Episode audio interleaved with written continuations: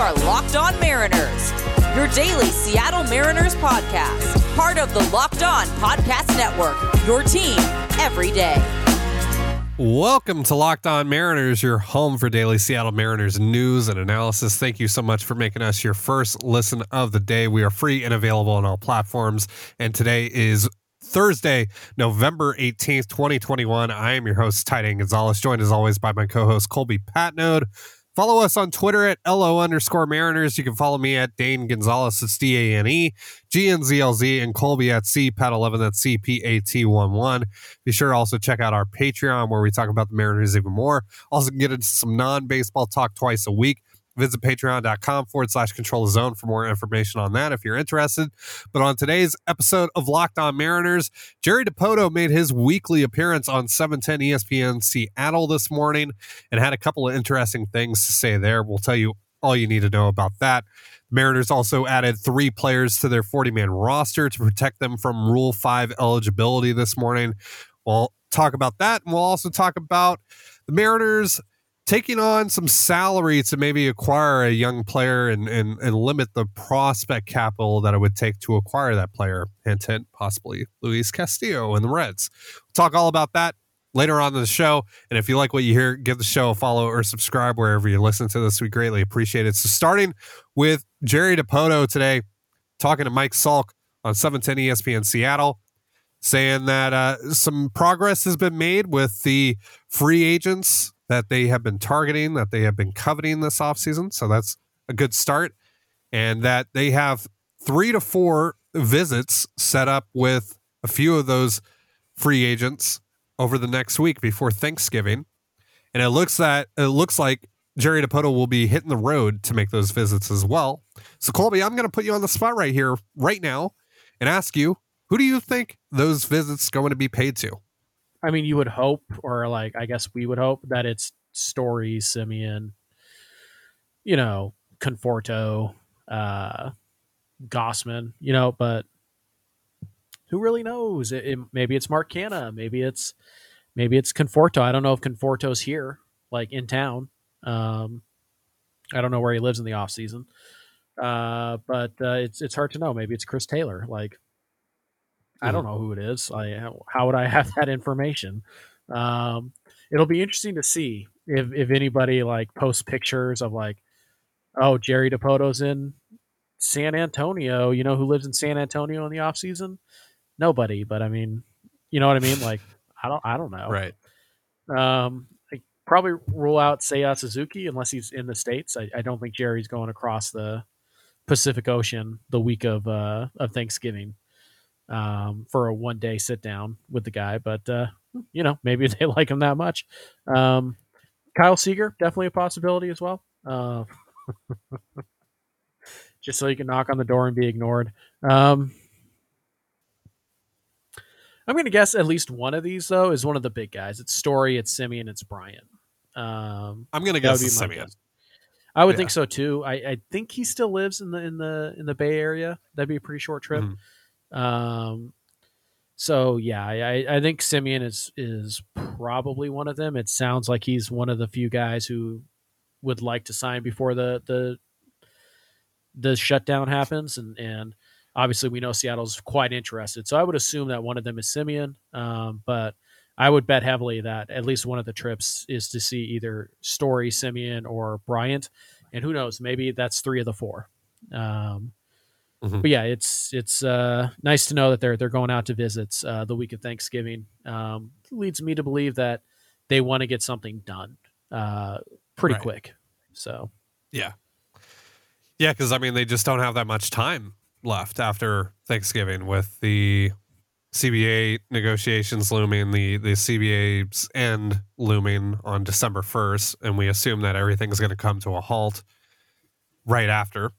So they got to get this stuff done here, and they gotta they they gotta kind of expedite all of this. So yeah, I would assume that if he's if he's going on visits, he's trying to finish something off. And uh, of course, he you know he said that he talked to some free agents uh, or some agents of free agents at the uh, GM meetings a couple weeks ago, and uh, they discussed uh, term length, not really money, but just term length, fit, etc agents expressed interest in the Mariners and, and felt that what the Mariners are doing right now and the year that they just had was interesting enough. Certainly, some mutual interest here starting to grow between uh, quite a few of the Mariners' targets and the Mariners themselves. So, hopefully, this allows for them to cross the goal line, for lack of a better term, here on some of these deals and uh, and get things uh, pushed forward and finalized so they can finally make their first move of the offseason. It's been a it's been a long wait. It's been a long drought, and uh, and it's a little bit concerning with the you know obviously the the CBA and all that stuff looming that you know you want to get as much as you can done before that happens, and uh, they they're they're still putting up a goose egg on the board right now in terms of uh, moves that they made. So um, yeah, what what's your confidence then that over the next week the Mariners finally make something happen here? Look, you know, I, have been confident that things are going to happen for the last you know few weeks, and and every time I say that, nothing happens. Um, except you know Ichiro gets inducted into the Team Hall of Fame or whatever. So, uh, yeah, it's. I mean, I don't know. I don't want to get burned again, but it just feels like Seattle not only wants to, but they have to get something done before the shutdown. And if it's not going to be for role players, it has to be for for one of the the stars, quote unquote, that you think Seattle has interest in. So that would be Semien, Story, or Bryant. Like you have to get one of those guys. If you're not going to before the break, you're not going to sign on. I don't know Suzuki and and I don't Alex Wood or whatever. Then you probably need to get into the go into the the shutdown with with Semien or Story or Bryant or one of those guys already already locked down. Um, yeah, I just it feels like I have to. Yeah, it's just a, it's a pretty big necessity. I mean, we talked about it on Tuesday with Marcus Semien situation that you just you kind of have to make a statement here, especially if you're trying to, um, you know, garner interest in your destination in your team from other free agents to to make a statement like, hey, here's what we've already done right? And especially if the lockout lingers into February, March, and then there's just going to be a slew of moves being made once the lockout eventually comes to an end. You know, you got to get out ahead of that. You got to get in front of teams on that front and give free agents a reason to be like, hey, I, I, like what you're doing and I want to sign with you and I want to be a part of that. So, um, yeah, I, I, I think it's it's imperative that they get something done, at least with one of these guys that they're visiting, whoever that may be, and uh, and just get on the board here and uh, move forward with that. Because I mean, you just you just kind of have to. You're just you're running out of time right now, and you don't want to get to the point where the lockout happens and you've done nothing. And then when you and then eventually, you know, because we don't know if trades are still going to be able to be made during the lockout um, but you're you're not going to be able to sign anyone until February or March, most likely. And you just don't want to get there where you only have three weeks to go until spring training or whatever it's going to be, and uh, and you got to scramble to sign guys. It's just uh, that's just not the position you want to be in. That's not the position that a lot of teams want to be in, but especially the Mariners, who aren't going to be able to just wow free agents on location and all that when there's the Yankees, the Dodgers, Red Sox, all those yeah. teams. You got to give them a reason, and the only only way to do that is by adding talent.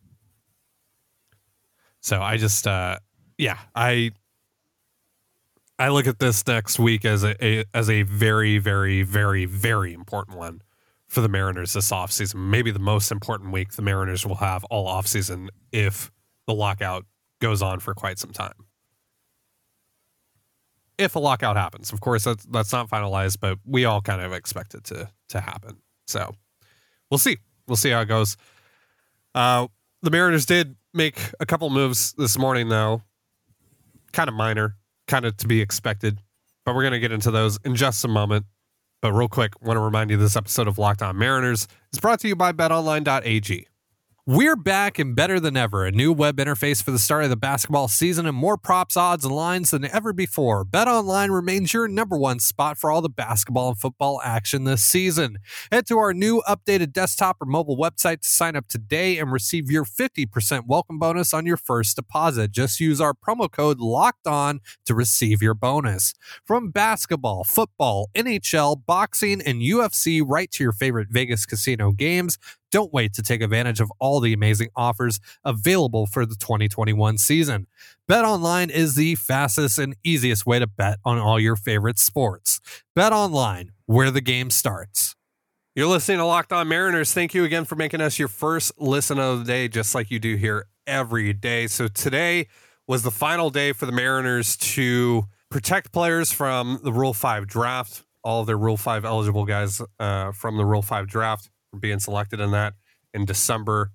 Not sure if that'll still happen or not with the uh, with the lockout. I would assume not, but usually that happens at the winter meetings. Uh, but today, the the Mariners protecting Julio Rodriguez, Alberto Rodriguez, and Ray Kerr from Rule Five eligibility. Kerr, of course, hard throwing lefty. Alberto Rodriguez, the outfield prospect who's popped up in a lot of people's top tens now for the Mariners, uh, who was acquired in the uh, Taijuan Walker trade with the Blue Jays uh, about a year ago. And uh, obviously, you guys know Julio. I think the first thing that we need to acknowledge here, Colby, before we get into the rest of these moves, is that this doesn't at all mean anything for Julio Rodriguez's chances of making the major league club. This had to happen. He was Rule 5 eligible. They had to protect him. Yeah. Um, I wouldn't read too much into it other than, uh, you know, other than it's it's official, which we already knew it was going to be.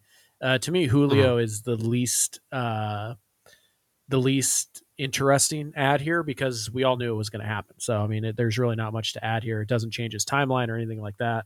Um, yeah, so to me, he was actually like the least interesting one. The other two guys who were added are are certainly interesting, and I wouldn't have considered them to be like obvious ads. I, I think they were both yeah uh, kind of borderline guys, and and it's interesting that they got added to the forty man, um, which by the way now sits at thirty nine. So they still have a uh, they still have a free spot, but as we've discussed in the past, it's really easy to to clear forty man spots, and and there's no real roster crunch, um, despite what what Jerry will tell you. Mm-hmm. Um, mm-hmm. There really isn't a roster crunch, so don't don't worry. These guys aren't taking away spots from from guys who deserve it more, so to speak. I'm pretty surprised about Alberto Rodriguez, quite frankly, because I mean the guy hasn't played above high A ball, and even when he played at high A ball this year, he slashed 20, 208, 321, 250. And that was just in seven games, by the way. So I don't know. I just I, I didn't really think there was much of a threat there for a team to to pick him up and carry them and carry him on a, on their 26 man roster. And even if and even if they did, you know, and this is kind of the same thing for another player that they did not protect, Sam Carlson, um, who's also in that you know uh, in a in a similar range there in terms of where he's at in his development. I mean, I just don't think that either guy would would really survive that for a whole season on a on someone's 26 man roster, whether it's even if it's a bad team like Baltimore or what have you. Was that surprising to you?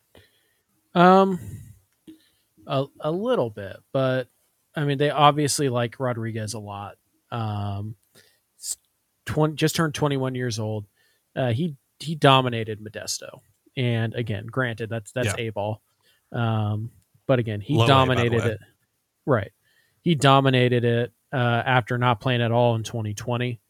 Uh, he was maybe the best player in that league. He, 15, uh, sorry, 15 stolen bases, 10 home runs, you know, 383 on base at 484 slugging, hit 295. Um, look, there there are some things that Rodriguez needs to work on. I don't. It's not that he's close to the big leagues. He's not. He's probably at least a year and a half away. Uh, but there's some legitimate tools here, and and you wonder if uh, if what's the uh, the Baddoo, right? The uh, from the Tigers. Akil Baddoo. Right? Yeah, yes. Akil Baddoo. Yeah. He was kind of similar, uh, a lot of skill, but kind of you know far away. And uh, somebody took a shot on him, and he was actually good. Um, you know, very valuable. So it, it's if you like the guy that much and you don't want to risk losing him, then put him on your 40 man because, like we said, they really don't have a crunch there. Kevin Padlo is still on the 40 man. I mean, like there are plenty of other ways that you, Joey plenty Gerber, of other guys you can Aaron cut. Fletcher, Right. et cetera, et cetera, et cetera. Right. And I mean, you could you could non-tender Dylan Moore, or, you know, you know what I mean. It's just like there are plenty of easier cuts to make. So if you if you had an inkling that maybe your guy might get taken, then protect him. Why not? Um, I, I I feel like Seattle's Seattle has a pretty good track record of knowing when other teams might take their their Rule Five guys. Because Mm. can you think of a Rule Five player who's been taken from Seattle in the last few years? Uh, I don't think so. Uh, nobody really comes to mind. So it seems anyone. like they've done a pretty good job. It seems like they've done a pretty good job of, of just knowing the market for their own players. And so if they do this, I assume it's because they know that somebody was willing to try it. Um, Mhm. and you know, you don't want to stunt the guy's development by having him go to a different team and, and them asking him to try something else. And then if it doesn't work, then you have to try and refix it. Um, so no, I, I, it was a little bit surprising at first, but I, I totally get it. I mean, the, the guy's a really talented player. He might be, he might have the best hit tool and power tool that we're not talking about in the system. And then there's Kerr, who uh, I felt was the one guy in the Mariners system that was Rule 5 eligible that had a, a pretty decent shot of getting taken. They do protect him mid to upper 90s uh, from the left side. That's fairly rare uh, in terms of lefty relievers. Uh, obviously, has you know averaged 13.91 Ks per nine in uh, in AAA, just 11 innings there, but three uh, 13.5 uh, Ks per nine in uh, 28 and two thirds innings pitch down in Double A as well this year. Uh, misses a lot of bats. Like I said, the velocity and all that stuff. It's pretty interesting. So, you know, they they've invested a little bit here into Kerr in, in terms of just protecting him.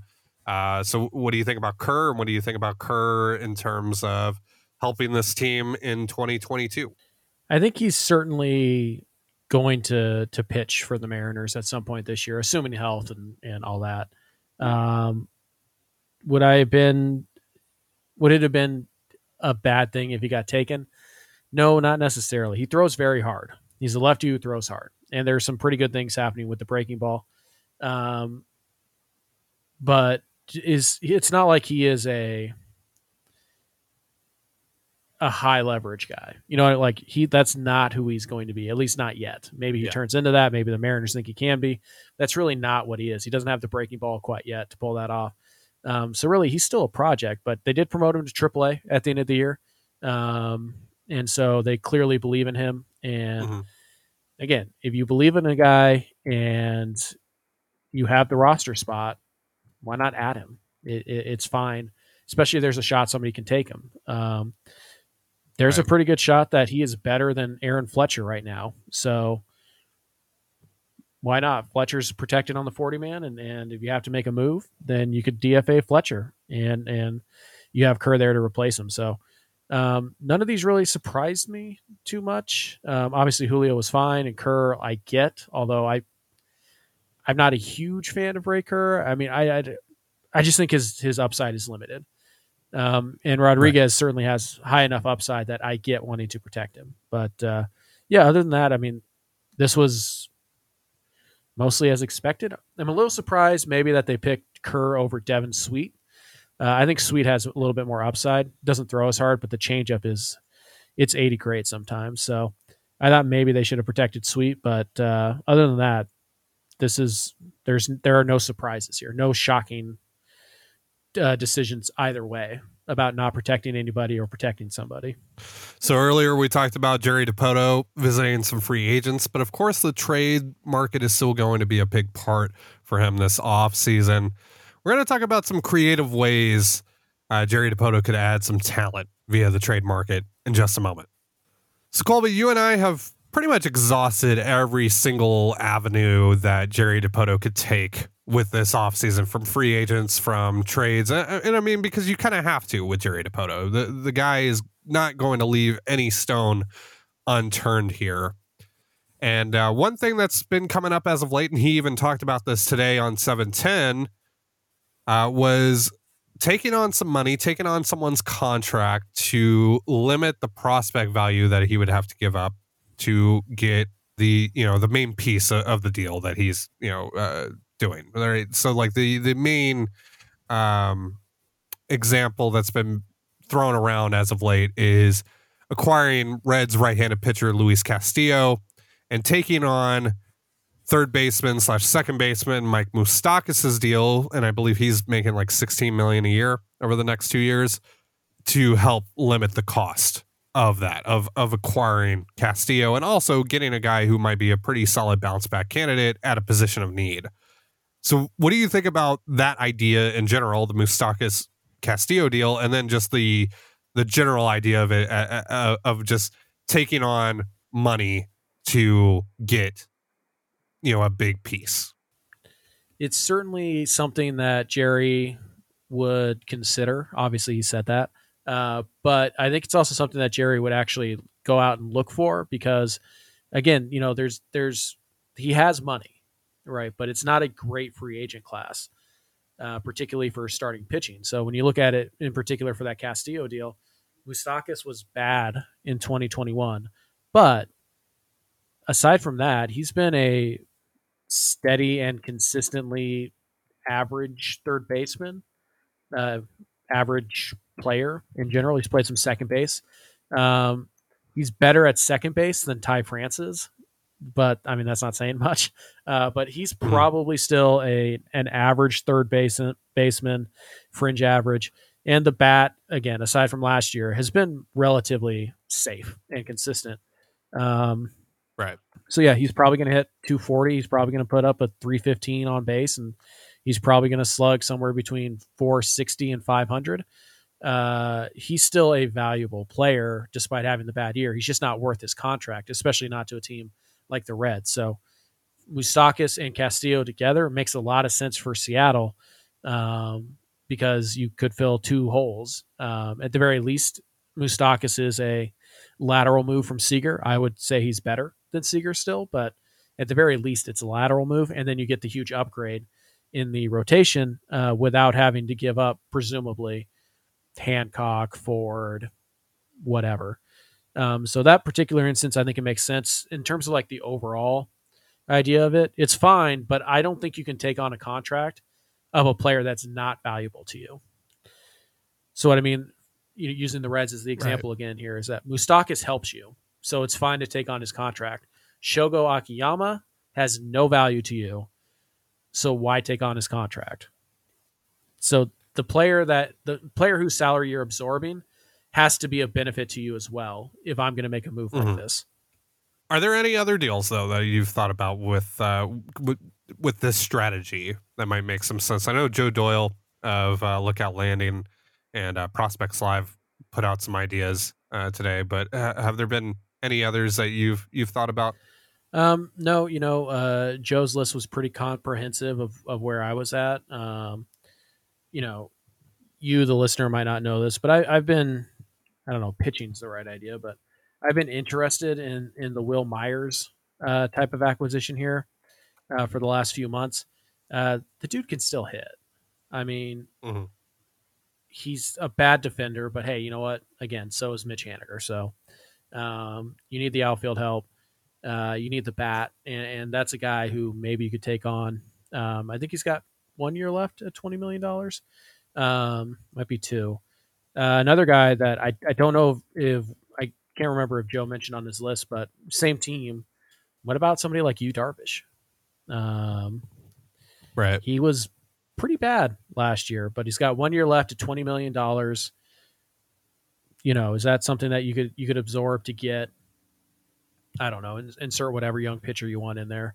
Um, maybe. So, uh, yeah, I, I, like the Wil Myers thing. Uh, he's got one year left, uh, 22 and a half million with a $1 million buyout.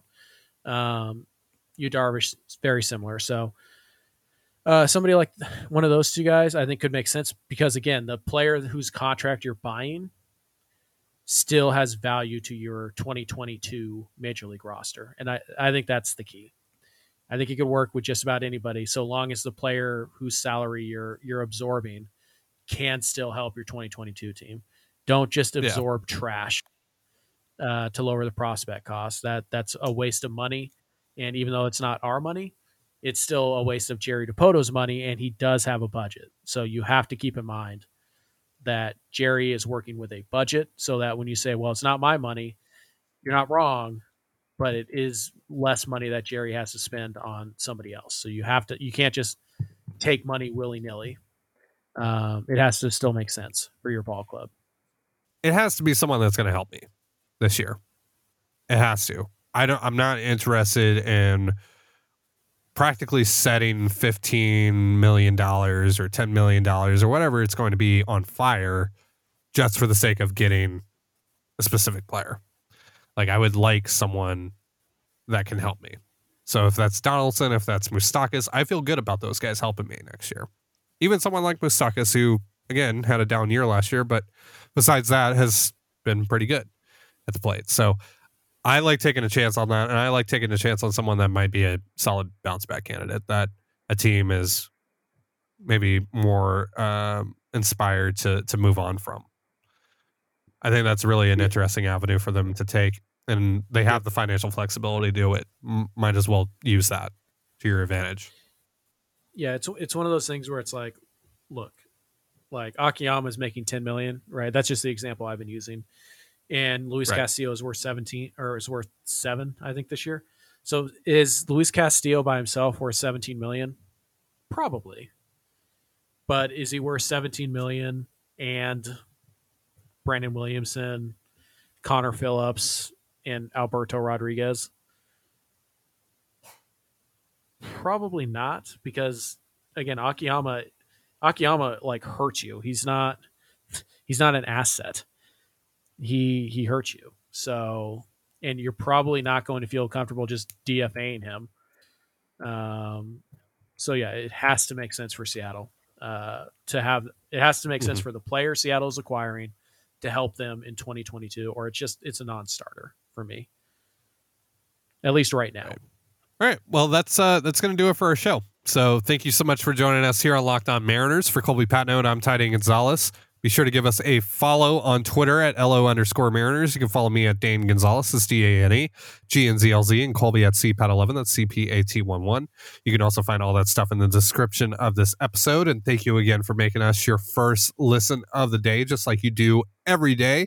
Assuming that Jerry Dipoto doesn't do anything between now and tomorrow, we'll be doing Fan Fiction Friday. So be sure to send us your Mariners mock trades on Twitter or via email. That's lockedonmariners at gmail.com. We'll read each and every one and grade them on the show tomorrow. And in the meantime, make your second list of the day Locked On Bets, your daily one stop shop for all your gambling needs. Locked On Bets, hosted by your boy Q, with expert analysis and insight from Lee Sterling. And just like us, their show is free and available wherever you get your podcasts. So have yourself a beautiful baseball day, and we'll see you tomorrow.